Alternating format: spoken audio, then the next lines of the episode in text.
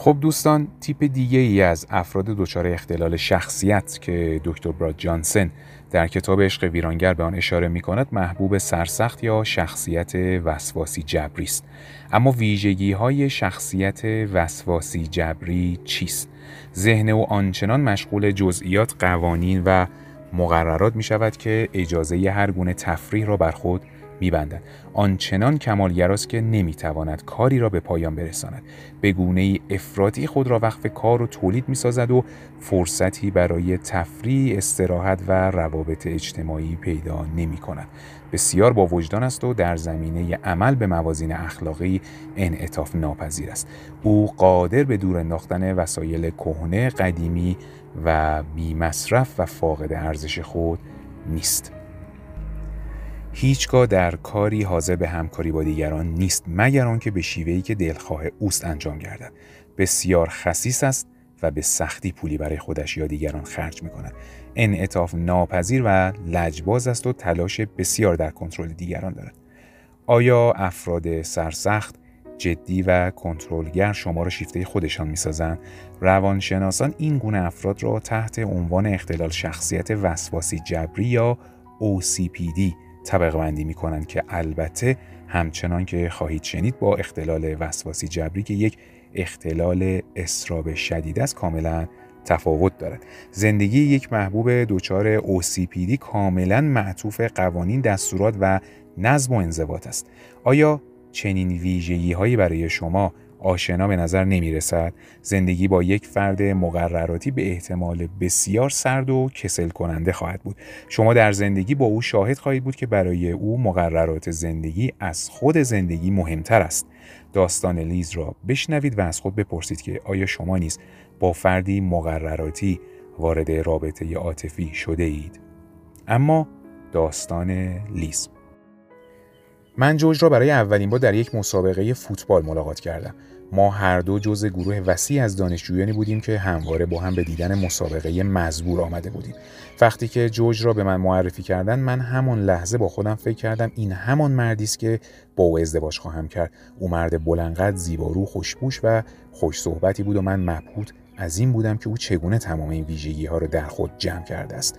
او به من گفت که یک تاجر عمده فروش است و اینک قصد دارد در رشته حقوق ادامه تحصیل دهد.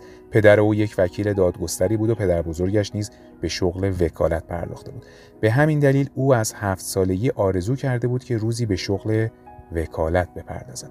من متوجه شدم که او عضو انجمن اخوت است و همینطور به صورت پاره وقت در دفتر پدرش کار می کند. او به من گفت که به خاطر کار زیاد و تحصیل فرصت هیچ کار دیگری را ندارد و این اولین باری است که به تماشای مسابقه فوتبال میآید. عضویت در انجمن اخوت مقدار زیادی از وقت او را می‌گرفت یعنی به این صورت که بعدها متوجه شدم که دوستانش در انجمن مزبور به خاطر دقت او در جزئیات قوانین و مقررات به او لقب کتابدار داده بودند. جورج مرد معدب و مهربانی بود. پس از جدا شدن از او منتظر تماس او شدم اما او با من تماس نگرفت. بنابراین پس از گذشت یک ماه خودم تصمیم گرفتم که با او تماس بگیرم. در تماس تلفنی از عدم تمرکز او به هنگام صحبت متوجه شدم که بایستی سرگرم کاری باشد. برای یک شنبه بعد من را به صرف شام در یک رستوران دعوت کرد. آن شب من اندکی دیرتر از موعد مقرر به رستوران مزبور وارد شدم و او را دیدم که مرتب به, ساعت به ساعتش نگاه می کند و اندکی نیز از اینکه دیر کردم ناراحت است. او به من گفت که از نیم ساعت قبل منتظر من است و ادامه داد که ترافیک اطراف خوابگاه دانشجویی موجب شده است که او برای رفتن به دیگر نقاط شهر از قبل برنامه ریزی کند. آن شب به من خیلی خوش گذشت. او همواره مراقب بود که همه چیز به نحو احسن انجام پذیرد. همچنین به نظر می رسید که او همه چیز همه چیز آن شب را با جزئیات تمام از قبل برنامه ریزی کرده بود. پس از آن شب ما چندین سال به خوبی و خوشی یکدیگر را ملاقات کردیم. فقط من گاهی از اینکه او وقتی برای دیدن من پیدا نمی کند ناراحت می شدم. اما همزمان متوجه بودم که او مجبور است برای ساخت آینده دلخواهش سخت تلاش کند. که او فرد هدفمندی بود و اخلاق کاری برایش اهمیت زیادی داشت برایم بسیار تحسین برانگیز بود. من فکر می‌کنم که او برا به یاد تصویری که از کودکی پدرم داشتم میانداخت پدرم فرد سخت کوشی بود و به همین جهت زندگی مرفه و آبرومندی را برای مادرم من و برادرم فراهم ساخت. پدرم پزشکی بود که با ساعات کاری طولانی قالب اوقات خود را وقف بیمارانش می‌کرد. او به قدری مشغول کارهایش بود که من همواره آرزو داشتم او را بیشتر ببینم و اینکه کاش در جشنهای تولدم شرکت می‌کرد. او قالب اوقات خود را در بیمارستان میماند و حتی هنگامی که خانه بود نیز کارش را به خانه می آورد. پدرم اهل استراحت کردن نبود و همین که به کسی اجازه نمی‌داد کاری را برایش انجام دهد. به نظر می رسد که من تا حدود زیادی در شخصیت جورج پدرم را مشاهده می کردم. جورج بسیار مقید به اخلاق و رسوم بود و روابط ما هیچگاه از مرزهای معمول در رسوم فراتر نرفت. جورج و من پس از آنکه جورج سال اول مدرسه حقوق را به پایان رساند با یکدیگر هم اتاق شدیم و زندگی مشترک خود را با یکدیگر آغاز کردیم. در آن زمان من نیز دانشجو بودم. بنابراین هر دو به سختی در زمینه موفقیت تحصیلی تلاش می کردیم. به همین دلیل اوقات کمی را برای با هم بودن میافتیم در کنار جورج احساس لذت می کردم ما پول زیادی نداشتیم و البته برایمان اهمیت چندانی هم نداشت من همواره سعی داشتم میان اوقات مختص تحصیل و زندگی با جورج تعادل برقرار کنم و گاه این کار بسیار سخت و توانکاه می گردید. در آن زمان جورج تمام تمرکز خودش را معطوف به پایان بردن درسش و پیدا کردن یک شغل خوب کرده بود. من متوجه شدم هنگامی که جورج تحت استرس قرار می‌گیرد بیشتر و بیشتر کار می‌کرد حتی اگر این کار کردن او بازدهی چندانی نیز برایش نداشت شاید این گونه کار کردن به او این احساس را می‌داد که بر حیطه کاری خودش کنترل دارد و یا اینکه شیوهی بود که او را از روبرو شدن با نیازهای من دور می داشت. هنگامی که جورج در خانه بود برخی مواقع اوقاتش تلخ می شد. به ویژه هنگامی که من برخی کارها را چنان که او میپسندید انجام نمی‌دادم او اوقات زیادی را صرف تنظیم امور خانه و تهیه فهرست کاری برای من می‌کرد هر یک شنبه که از معدود روزهایی بود که ما می توانستیم با هم باشیم به اصرار او به نظافت و گردگیری خانه اختصاص داشت اگرچه ما آپارتمان کوچکی داشتیم اما نظافت همین آپارتمان کوچک بر طبق استانداردهای جورج سه الا چهار ساعت به طول می انجامید و با اینکه کار بسیار سختی بود به نظر نمی رسید که جورج مایل به تغییر استانداردهای خود در مورد نظافت منزل باشد. من در آن زمان فکر می کردم هنگامی که جورج شاغل شود آدم دیگری خواهد شد و سختگیری هایش تا حد زیادی کاهش خواهد یافت. بنابراین آغاز به ملاحظه کاری کردم و ایرادی به او نمی گرفتم. فضای خانه سرد و سنگین بود و چیز تازه‌ای در رابطه ما دیده نمی‌شد. به همین دلیل من به عضویت چند باشگاه فرهنگی در آمدم و در آنجا با چند زن دوست صمیمی شدم. من به عنوان داوطلب در یک کتابخانه کار می کردم و عضو باشگاه محلی زنان بودم. این گونه فعالیت های اجتماعی که مرا از حمایت دیگر زنان برخوردار می کرد برایم لذت بخش بود. جورج در نهایت در یک شرکت حقوقی استخدام شد و این اتفاق بسیار مسرت بخشی برای ما بود. ما به یک آپارتمان بزرگ نقل مکان کردیم اما هنوز ازدواج ما رسمی نشده بود.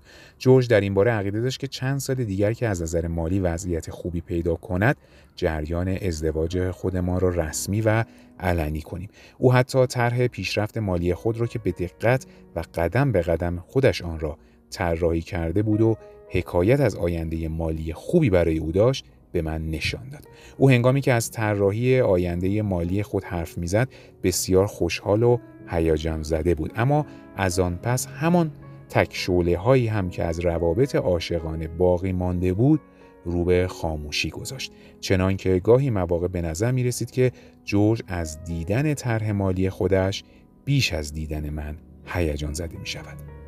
به تدریج رفتار جورج رو به وخامت بیشتری گذاشت. نمی‌دانم باور می کنید یا نه اما او بسیار سختگیرتر و ایرادگیرتر از گذشته شد. او نه تنها نسبت به من بلکه نسبت به همکارانش و حتی منشی خودش نیز سختگیرتر شده بود. بگو به خنزهای میان ما به طور کامل متوقف شد. ما دیگر به ندرت با هم بیرون رفتیم مگر میهمانی های رسمی که جورج شرکت در آنها را ضروری می‌دانست در این گونه مجالس نیز من بایستی حتما سر وقت و با آمادگی کامل در آنجا حاضر می شدم و در غیر این صورت بایستی که سرزنش های او را تحمل می کردم. با گذشت زمان احساس تنهایی من بیشتر و بیشتر شد و تنها رابطه با دوستانم بود که به من روحیه می‌داد. دعواهای من و جورج شروع شد و کم کم به جایی رسید که واقعا از یکدیگر بدمان آمده بود. جورج نظارت شدیدی را بر مقدار پولی که من خرج می کردم اعمال می کرد و حتی از طریق محاسبات کامپیوتری به من نشان می‌داد که من چند درصد بیش از او پول خرج کردم. او حتی یک بار تصمیم گرفت که بودجه مشخصی را برای خرید منزل برای من تعیین کند و به ندرت پولی را برای خرج شخصی من اختصاص می‌داد. این در حالی بود که قالب پول هایی که من و جورج خرج می کردیم از آن من بود. در نهایت متوجه شدم که جورج سعی در کنترل بیشتر من دارد و قصد دارد مرا مجبور به پیروی از سبک سختگیرانه زندگی خودش کند. جورج همه تصمیم های عمده زندگی را خودش به تنهایی و بدون مشورت با من می گرفت. من احساس یک زن بی اهمیت را داشتم که برخلاف بسیاری از زنان دیگر هیچ نقشی در زندگی خودش ندارد. من در آن شرایط تازه متوجه شده بودم که مادرم در زندگی با پدرم چه احساسی می توانست داشته باشد. اما من صبر و تحمل مادرم را نداشتم. من دیگر نمی توانستم سختگیری ها توقع او برای کنترل کامل من و خشم او در قبال سرپیچی من از دستوراتش را تحمل کنم. جورج در مورد مشکلاتی که داشتیم با من حرف نمی‌زد و هیچگاه دنیای درونش را با من در میان نمیگذاشت. من به شدت احساس تنهایی می کردم و همچنین احساس می‌کردم که زندگی برایم بیمعنا و کسل کننده شده است. در نهایت من از جورج جدا شدم و زندگی تازه ای را شروع کردم. اگرچه از اینکه از او جدا شدم احساس اندوه می کنم اما از سوی دیگر خوشحالم که از آزادی بیشتری برای تصمیم گیری برخوردار هستم. خودم را یک انسان واقعی احساس می کنم و بدون اینکه کامل باشم احساس خوبی نسبت به خودم دارم. اکنون که به گذشته فکر می کنم متعجب از این می شوم که چگونه توانستم بهترین سالهای عمرم را اینگونه در کنار جورج تباه کنم. با وجود این خوشحالم که جورج هیچگاه با ازدواج رسمی ما موفقت نکرد. در حال حاضر با یک فرد متخصص در حال مشاوره هستم و به دنبال این هستم که چه چیزی در من سبب شده تا مجذوب فردی شبیه پدرم شوم. اما شخصیت سرسخت. در حالی که برنامه ریزی و جدی گرفتن قوانین و مقررات امری مهم در حیطه زندگی به شمار می رود اما گاه توجه افراطی به آنها می تواند موجب کمالگرایی و جزئی نگری بیش از حد شده و مشکلات فردی و بین فردی بسیاری را دامن زند. فرد دچار OCPD وقتی برای گردش در طبیعت ندارد. او غالبا آنقدر سرگرم جزئیات زندگی می شود که حتی برای انجام وظایف اصلی زندگی نیز دچار بوده وقت میگردد. افراد دچار OCPD به خاطر آرمانگرایی هم در مورد خودشان و هم در مورد دیگران غالبا در زمینه ارتباط با دیگران دچار مشکل هستند. آنها سخت کار می کنند تا کار خود را به خوبی و بر طبق طرح از پیش تعیین شده انجام دهند. غالبا این گونه افراد بیش از آن که در داخل خانه حضور داشته باشند در محل کار خود مشغول به کار هستند. همچنین بسیاری از آنها وقت زیادی را برای آمادگی برای انجام کار و همینطور تهیه مقدمات آن اختصاص می دهند. انعطاف ناپذیری افراد دچار OCPD را می توان در همه جنبه های زندگی آنها مشاهده کرد که در نهایت آنها را در داخل چرخه کمالگرایی گرفتار خواهد ساخت. افراد دچار OCPD زندگی خود را بر اساس اصول و ارزش‌های افراطی بنا می‌سازند آنها دنیا را یا سفید یا سیاه می‌بینند و چیزی به نام خاکستری برای آنها معنایی ندارد. همواره تصمیمات قاطع و انعطاف ناپذیری را اتخاذ می کنند.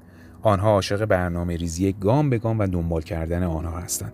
هرچند که برنامه ریزی می تواند به زندگی ما نظم و ترتیب بدهد، فرد دچار OCPD برنامه ریزی را بسیار و شاید بسیار بسیار جدی می گیرد.